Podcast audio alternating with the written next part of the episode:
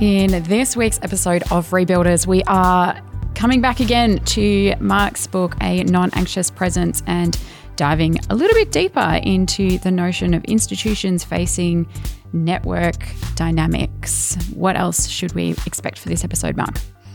Well, hopefully it sort of articulates a dynamic that people are seeing in the world where you've got this power shift from centralised organisations, be it churches, seminaries, parachurch organisations, but all throughout the culture, to flatter networks, which have this ability to swarm. Sometimes it's a good thing when they pull down something which is unjust, but then other times it can be a toxic thing as well. How do you live in this new dynamic?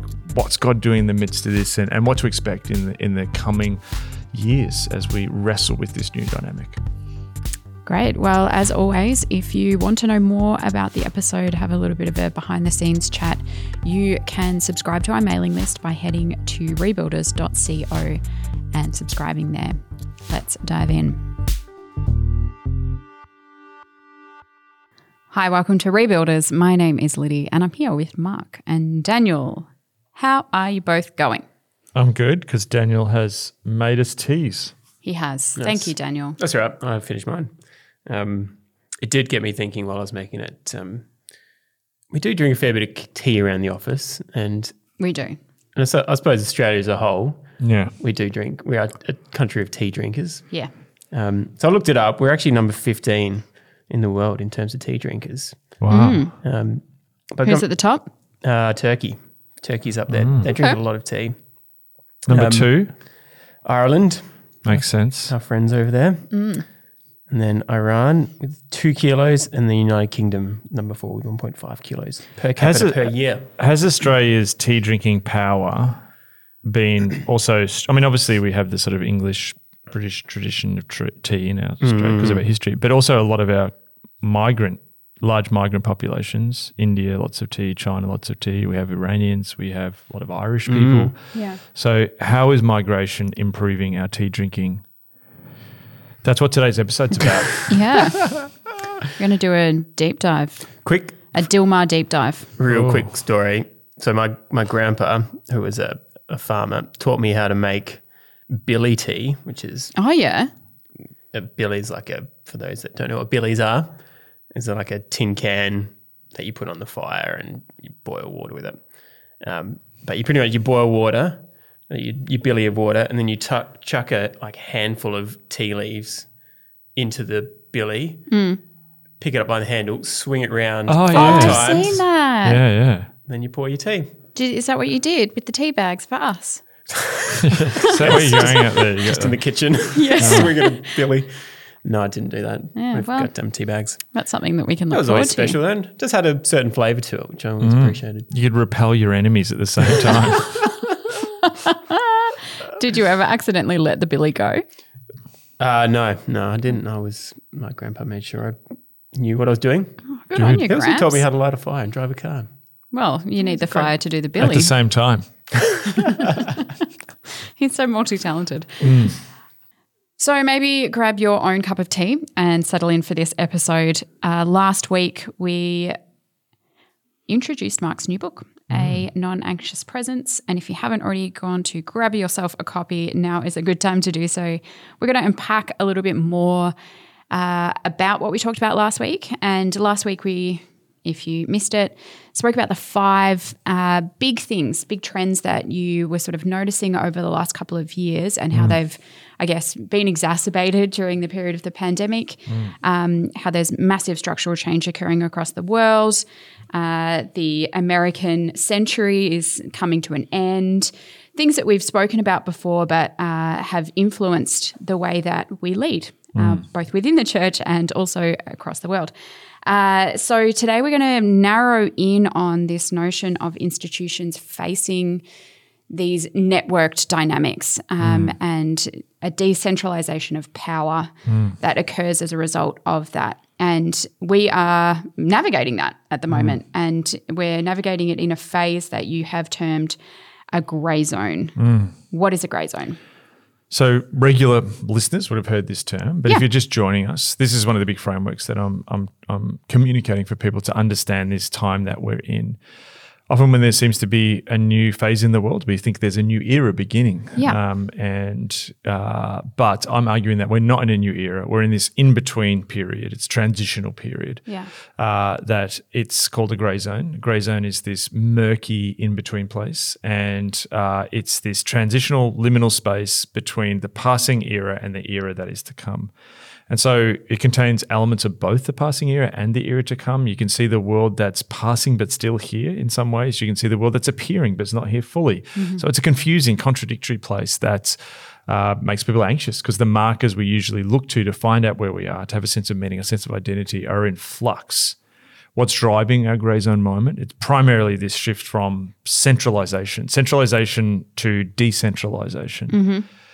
Eras, periods of history which are really defined, normally centre around a centralised power. The American century was defined by America being the global power, being the centre of commerce, culture, military power, influence in the world. Mm. And as you then have a period where power goes away from a central place and spreads out into the world, it creates this really interesting transitional space. So the big shift in the world from centralisation to decentralisation, two things driving it primarily, is globalisation. Mm-hmm. Move from a world where you got one superpower to an American-led globalisation to a truly global globalisation. We see the changes in the global order happening at this point in time. Even with the rise of China, with the EU now having to sort of take this new form of leadership in with the war in Ukraine. And the second thing you see is the digital decentralization caused by the internet, social media. So two huge drivers, which is changing how power operates, where it resides, and where it's found in our global culture at the highest levels in terms of geopolitics, right down to your neighborhood, to yourself as an individual. I feel like it's also worth mentioning, when we've talked about grey zone in the past, and perhaps this is just me, as we've kind of tracked through COVID pandemic stuff, there's almost been this quite naive sense, I would imagine, on my behalf, being like, okay, well, COVID is the grey zone time. Yes. And once we're back into some kind of, regular rhythm of life, then the grey zone is over and it's a new era. But based on what you're just saying, and based on the conversations that we've been having here locally as a church, we're not. This is kind of COVID was the catalyst for the grey zone to begin, and we're now in this murky space where things are really difficult to navigate. We don't know where people are at. Yeah. Mm. Yeah, like it's a doorway. If you think of the pandemic as a doorway opening into grey zone. Yeah. But it's not just about one crisis. If you may have a crisis, which say COVID, and then the crisis is over, and then you return to some form of status quo. What we're experiencing is a multiplicity of crises happening simultaneously. We have a supply chain issue we've talked about. We have a war in Ukraine, which we've spoken about. Yep. You've got the rise of a genuine competitor to the United States in China.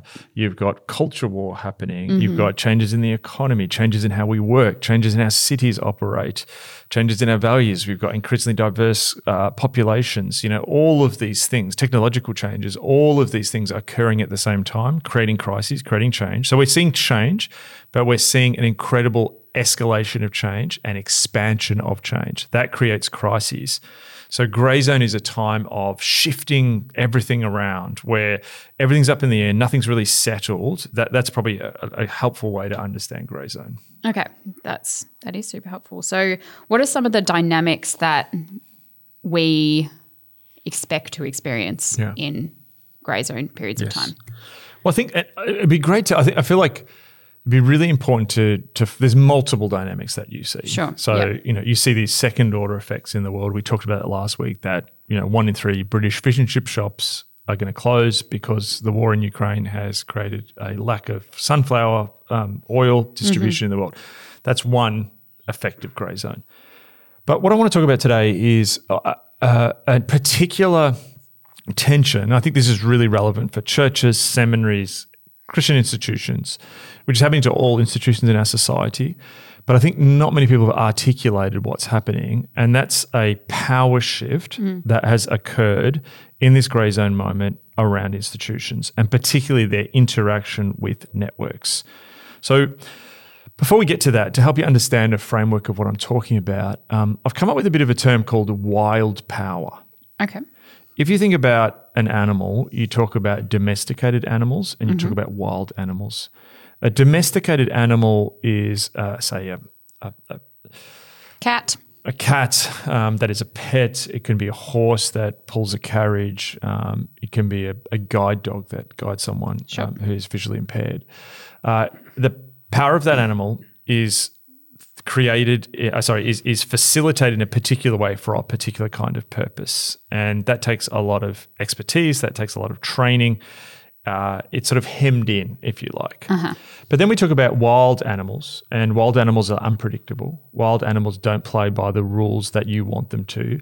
They're not working according to your agenda, and that's one way to think of power. There is, in a sense, domesticated power, and institutions, centralized organizations, nations, markets, often what they will do is try and guide power in a particular way. But then you have these periods where it's like power breaks free from, if you think of the domesticated animal in its pen or stable, which then breaks out and goes and lives in the wild and all of a sudden becomes undomesticated. That's what happens with power during periods of change. And so at this moment of decentralization, what decentralization does, yes, it's about the internet. Yes, it's about people moving across the globe, and it's about changing geopolitical order. It's about immigration, all that sort of stuff. But really what it's about is power shifting from central authorities, centrally held places, to then being much more widely dispersed. Okay. And you have this movement away from – there can be periods where power centralizes. So we talked about, the American century. After World War II, Europe was badly affected by the war. Yep. Africa was still dealing with the effects of colonization. You had South America had gone through different sort of economic travails. Asia was developing and recovering from the war. And so America almost had this free run to be the centralized power, and power centralized in America. You look at Hollywood, you look at Madison Avenue, you look at industry, all this power centralized in America. It can happen, say, with Apple. There was this very diverse music industry, different labels.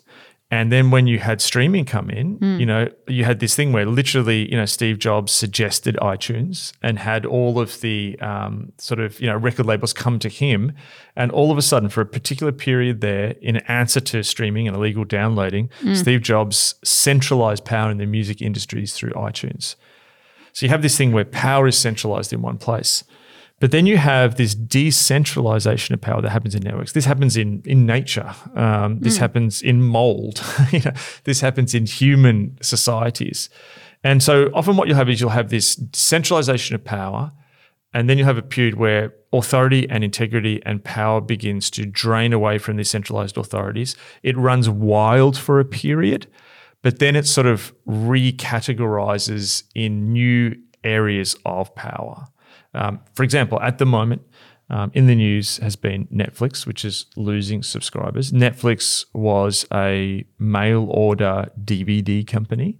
They then very successfully transitioned to become the world's leading streaming entertainment service. But what's happening is there's challenges. There is now many streaming services, and their centralized power is being attacked, not just by competitors but also cost of living. People's entertainment, likes changing, and you can see this centralization of power that happened when they were the sort of the only show in town, but now it's starting to drain, and that's happened very quickly.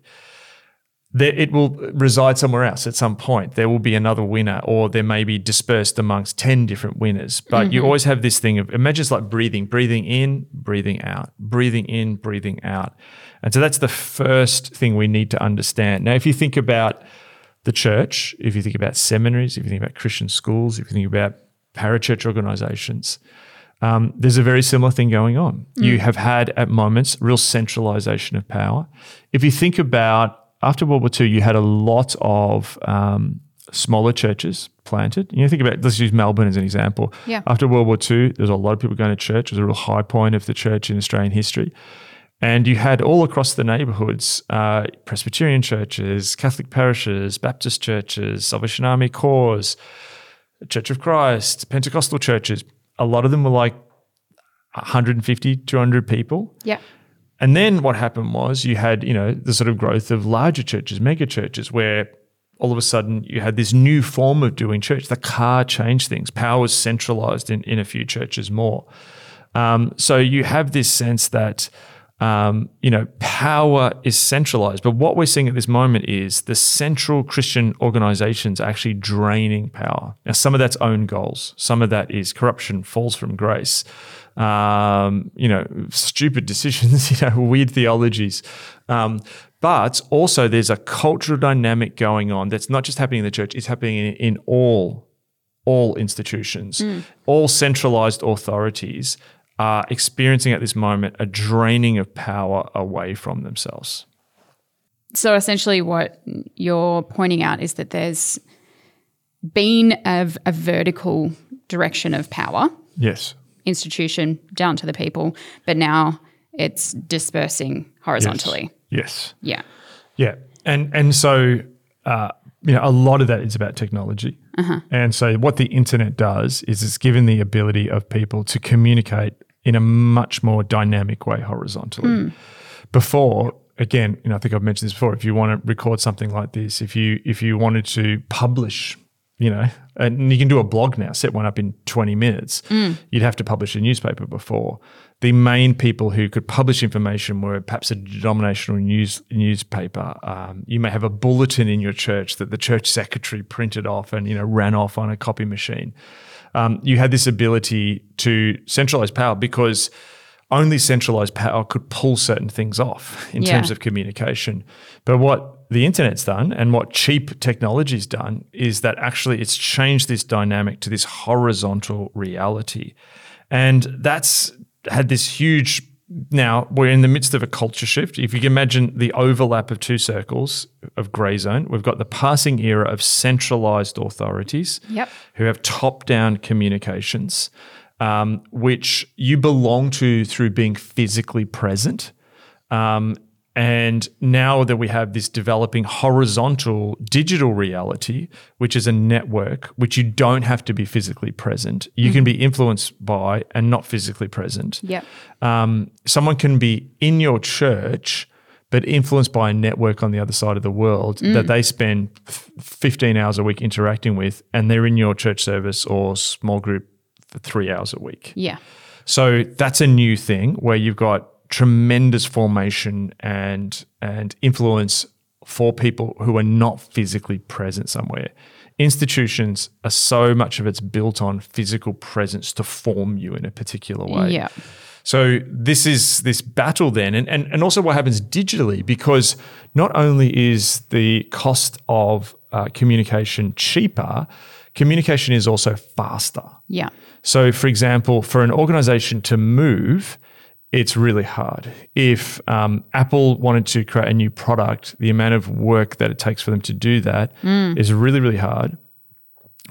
For someone to communicate on one of Apple's devices, it's very, very quick. Yes. So it's institutions are like really large ocean liners that take minutes, some time to actually, an aircraft carrier takes a bunch of time and decision making to turn, but a small speedboat can turn really quickly, just, like by the twist of someone's wrist. And that's what's happening at the moment. So what you're seeing, this dynamic that's happening in the church, which I don't think people have really got their heads around, is in the past we would see pressure coming against the church. We'd see that in the old passing era from a vertical sense. People would think, if pressure's going to come against the church, it's going to come from the government doing something. Yes. Now, perhaps because of restrictions during the pandemic, or perhaps because people read, stories of persecution in the past, or read about stories in places like North Korea now, that's very firmly, plastered in some people's mind.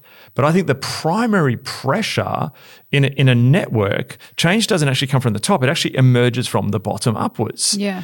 And that can be good change. That can be bad change. So I'm not putting any value on this. There could be a church where you have a despotic senior pastor who the people in the church start to question and rise up, and they're able to communicate horizontally, and someone who's doing the wrong thing is pulled down. That can be happening at church A. 4 blocks away in church B, you can actually have a sort of toxic reaction in the people, which can then start to pull down some leaders who are actually trying to do the right thing and take people in a direction which they don't want to go, but actually God wants them to go. So in a sense, this is semi-value free. Yeah. And there's a lot of nuance needed to understand this. But this is a challenge which I think most leaders have not got their heads around. Now, one of the big things we heard during the pandemic was pastors leaving because there was almost these revolts in their congregations, particularly, you know, we heard that from the US, and it could be around different cultural issues, cultural war stuff and so on. But people have the ability to connect in a way, and the pressure that we're facing is horizontal. So 2 ways that happens. One I've sort of outlined there is that you're going to experience a feedback loop in churches that was not possible before, because communication was top down, it was vertical. Secondly, you're also going to find that churches are like the idea of a Christian like zone that you can hide out in is completely smashed now. Like this idea of like our church is hidden away from the world, completely gone, because networks and the digital reality of people mean that we're being formed by non-physical digital networks that shape our minds, shape our interactions in ways that are possibly more powerful for many people than actually the in-person institutions. Yeah. So the pastor, the leader of a congregation, you're going to deal with networks, influences, you know, to put it in this way, like you think about politics now in our election, you know, people are talking about the influence of foreign countries. Yeah. Foreign countries are able to, you know, connect economically with Australia, culturally with Australia, and that's good when it's working well. What does that mean when they've got, you know, nefarious purposes? You know, we saw in America, you know, talking about Russian influence in the election, all this sort of stuff, Britain, Brexit, you know. So that's in a way happening in church for good and bad. People are being deeply shaped. So theological streams you would have never encountered before, you know, conversations around, you know, deconverting people, political influences, cultural influences, all this is present. These networks are present in your church in a horizontal manner. And not many leaders have actually ever thought that. And this presents a tremendous challenge. This can be same at a seminary. You know, all of a sudden a seminary, which is in that theological stream, all of a sudden finds itself, you know, exposed to different networks because the people inside of it are present in more than one location at once. So those 2 things, horizontal pressure, when people with inside that church actually, it's like a swarm dynamic. Yes, yeah. And what can happen is 10 people now who get together online who want to press a cause, right or wrong, against a very large institution, church, seminary, whatever, can now have tremendous influence in ways they could not 15 years ago. Yeah. And I guess hearing you speak about this, it's not surprising that so many leaders are experiencing anxiety in these settings, and yeah, why your book, A Non-Anxious Presence, is so vital to this particular time. You mentioned just now, or you mentioned a lot, the impact of the internet and its relationship to the church. You want to unpack 2 phases of the internet and the church. Yes. So I think what happened was you had phases of the church. I talked about some of them. You had, you know, particularly if you're looking at sort of the Protestant, evangelical, contemporary church or whatever, which a lot of our audience is, not everyone, but a lot of our audience. You had that stage where there was lots of smaller churches, you know, and it might be churches, bigger ones at 400 or 100. And then you had the advent of mega churches. You know, the mega church was really invented by the car in many ways. The car created the ability for people to go beyond just their neighborhood to church shop and go further afield, and people could drive 20 minutes away, 25 minutes away, go to church in another town, et cetera, et cetera. And, you know, that changed the dynamic because of a technological change. The car was a technological connection device. And so churches then became, you know, larger churches had influence. They may have influence in their city, country, region, even around the world. So it was this concentration of power. Then the internet comes, and it's a game changer. And I think at the beginning, people are trying to work out how to use the technology.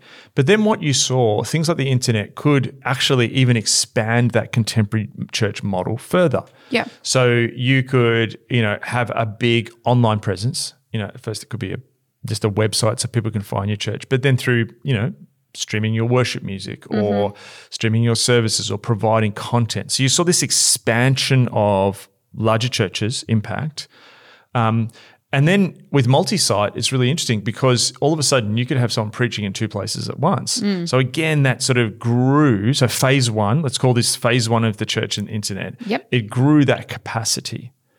I think we're moving now into phase two. Okay. So in a sense, phase one was like using the internet, but what it was using was, like if you think of the early days of the internet, you might have someone who might make a Simpsons page because they're a fan of The Simpsons, right, in the early 90s. And then, The Simpsons themselves owners would make whoever owns the, Fox or whatever owns it, would then create this key page, but you go to it, right? So that's like phase one, same thing we saw in the church.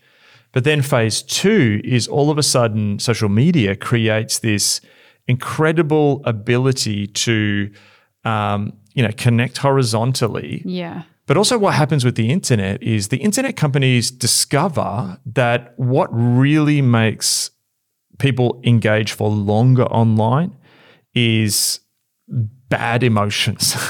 You will connect more if you're angry. You'll connect more if something is contentious. Yeah. You'd see, internet, I think it was BuzzFeed, where they would have almost a leaderboard for the journalists writing articles, and whoever was getting the most hits would go to the top of the leaderboard. And what they did was create this competitive environment where people would write the most controversial article, And you see this now. You click on an article which is just stupid, and you click on it because it's going to make you angry.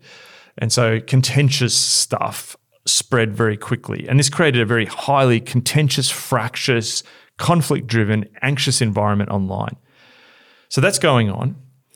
And then what you start to see is also it enables people to have feedback loops. Again, it can be sometimes when it's good. It can be calling out something, an injustice. It can be calling out a corrupt practice in a church. It can be calling out spiritual abuse.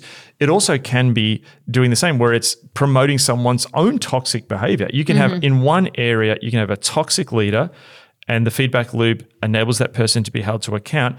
In another church, it's actually toxic members of the congregation are pulling down a good leader. Or maybe a third church where there's a toxic leader and toxic congregation and everyone's just going for it in a massive sort of, melee. So what this does is I think we've moved into phase two, and a lot of the churches who set up really well and were very strong with this centralization of power, who then, centralized resources, it gave them money, it gave them reach, gave them influence, and used the internet to expand that, now are experiencing the feedback loop. And the feedback loop is like a digital swarm. It moves so quickly that it's really hard, even for very tech-versed contemporary churches, to actually respond to it. And I'm hearing stories everywhere of this dynamic playing out. This is not, you may think in your country, you're thinking of one church. I'm not thinking of one church. I'm thinking of like 15 different things I'm hearing around the world of this dynamic playing out. And it's not just happening, in the church. This is happening everywhere. I'm hearing car companies who are redoing entire ad campaigns because four people over here have all of a sudden started some pushback, against it online. So this is something that people are not used to dealing with. And this is the same for seminary. I'm hearing this in seminaries, Christian schools. You're hearing this everywhere. How do you deal with this new social media environment that has really fast feedback loops? And so we have this current battle, a grey zone, where power is moving away from those central organizations. It's wild power. And just to add one thing, Carl Miller wrote a book called Death of the Gods about the power of social media, and he makes this point that when a new technology comes along, often there's not rules of how to use that technology, if that makes sense. So that's the point we're at now. We're at a point where the rules aren't established. Elon Musk bought Twitter, and everyone's freaking out because, what are the rules going to be? They were trying to establish rules with Twitter, but what happens if someone else spies it who's going to establish different rules? Should social media be algorithmically push towards a particular justice viewpoint? Should it just be free speech? No one's worked out these rules. The churches have not worked out these rules. Should a church have a Facebook page where anyone can just write a response to something? How do you put negative comments? How do you deal with when there's a campaign against your church from people within your church? I'm even hearing to the point, I've heard churches where people are remixing church announcements, videos, but then sort of inserting you know, their commentary on it, or, you know, doing their own sort of takedown of the sermon. Now, what's really interesting, just to give you a historical analogy, this is not just about the digital age. Yeah. A historical analogy, in the 1600s, when Britain went through its civil war and Charles I was executed, you had this sort of Puritan republic, and Oliver Cromwell ended up sort of leading Parliament. And it was really interesting. Before then, you had a centralised crown, underneath which was a centralised church, the Anglican church. And there was a centralised clergy, a centralised prayer book. There was, everything was centralised. There was one way you did things. And when Charles I executed, in comes this Puritan thing, sort of freedom of religion. There's all these printing presses that are really cheap to do in England. So everyone's printing these pamphlets. It's this high information-rich environment. Mm. What's fascinating is people started going to different churches and they just started interrupting the services. And the Quakers would go to the Baptists, and the Baptist preacher would finish his sermon, and then a Quaker would get up and go, well, this is actually what we believe. And there was even to the point, Christopher Hill talks about in his book, The World Turned Upside Down, that there were these professional hecklers who would literally just continually challenge every point during the preacher's messages. And it was just like complete conflict. And it was interesting because initially what it was the Puritans and the nonconformist, non-Anglicans against the Anglican system. But then once they got power, they all turned on each other, you know. And eventually what happens is, you know, everyone gets so exhausted by this that they then end up inviting Charles' son back, Charles II from France, and he becomes king. So that's like centralized power goes decentralized, but then eventually returns to a reconsolidation of power because people sort of become exhausted by grey zone. Yeah. And is that, I guess that's what you're suggesting is going to happen, right? It may happen, but don't expect to happen next year. I think this is an ongoing period of decentralization that's going to take some time. I've forgotten how long the interregnum was, I think it's called, you know, when there was no king, but it was, you know, decades. Yeah, okay. So this is a completely different dynamic than most people have ever been trained, Christian leaders, to deal with. Yeah.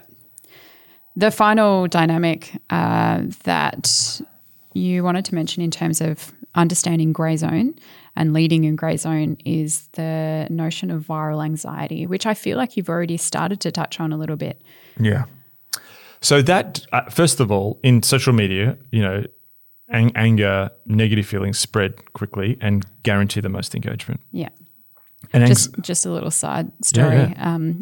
Someone told me yesterday that they've been angry about the limited ability of Australia Post to deliver a particular piece of mail to them.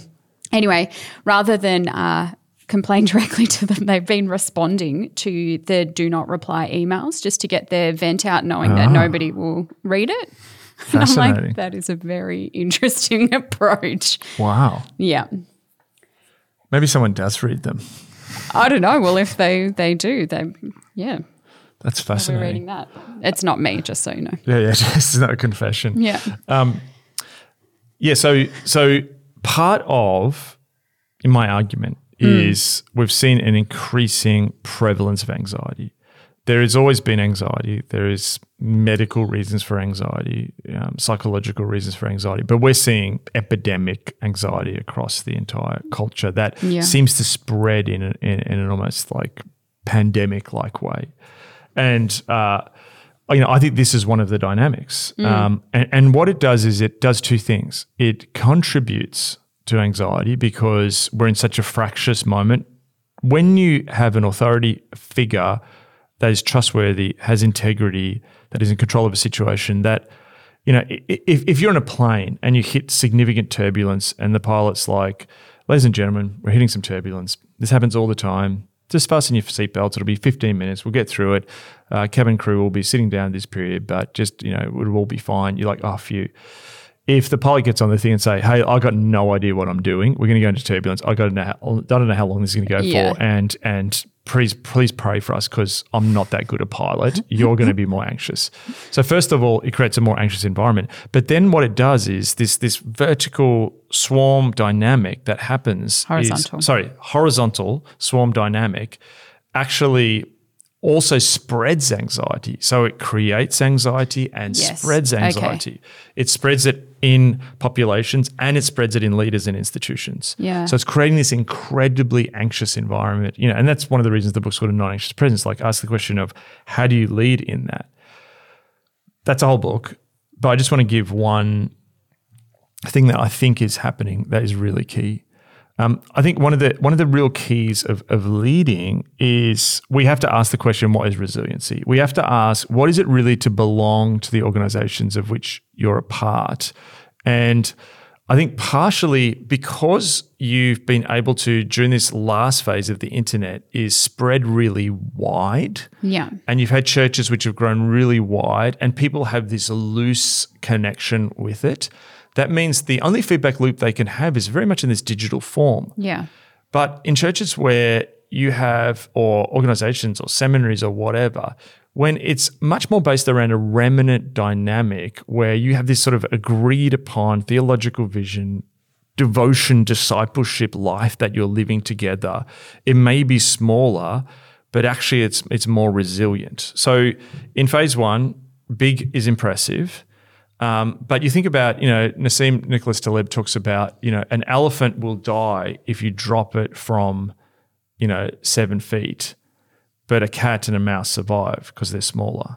So in a chaotic grey zone moment, bigger things are actually more fragile. They were advantageous in previous centralised, you know, authority eras. Yeah. So I think also, you know, smaller, more centrally, you know, relationally connected. Yes. So if I've got a problem with you, I'm not going to blast you online. I'm going to say, hey, Liddy, can we just have a chat? Yeah, yeah. You know, when you've got that ability and you're very clear of what you stand for and very clear about what you don't stand for. Yes. And I think part of the thing was like to get wider, we pulled that back in again. And I think particularly with cultural Christianity, like again, I think we talked last episode, there was this huge tranche of cultural Christians in America who – you know, we're fairly moral-ish people and get them into church and, you know, give them programs and they'll sort of come along. That's very quickly in this decentralized moment disappearing.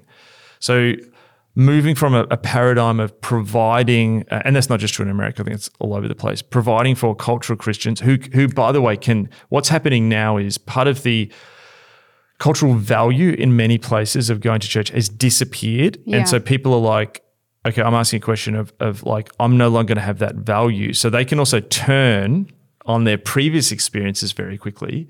So how do you, you know, create a much more healthy resilience? So you need health both in leaders. Yes. And health in followers. And that's what a remnant is. Ultimately. That's what a remnant is because you're all pushing towards health in Christ, becoming more Christ-like.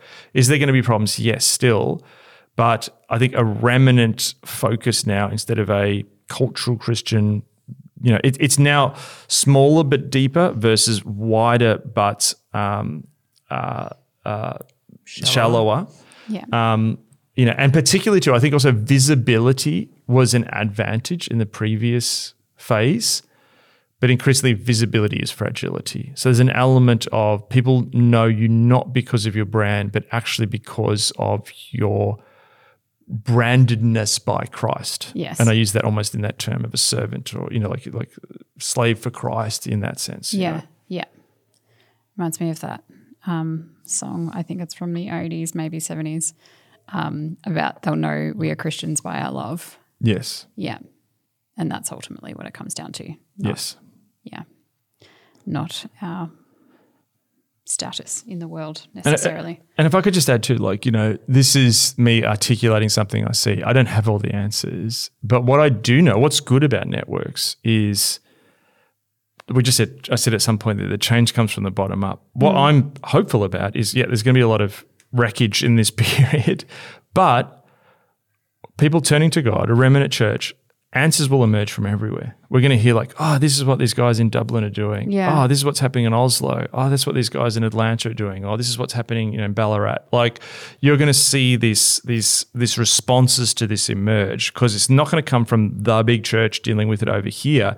It's going to be this networked response of the people of God, and working in their context and us learning from that together. This sort of, you know, this bottom-up response as God meets us where we are in the midst of this. Yeah, great. Can I read that last section of Isaiah 6 to end? How can we say no? Oh. No, good, great passage. Great. So Isaiah 6, I'm just going to go with verse 13. And though a tenth remains in the land, it will again be laid waste. But as the terebinth and oak leave stumps when they are cut down, so the holy seed will be the stump in the land. Mm. And that holy seed is the remnant that you speak of.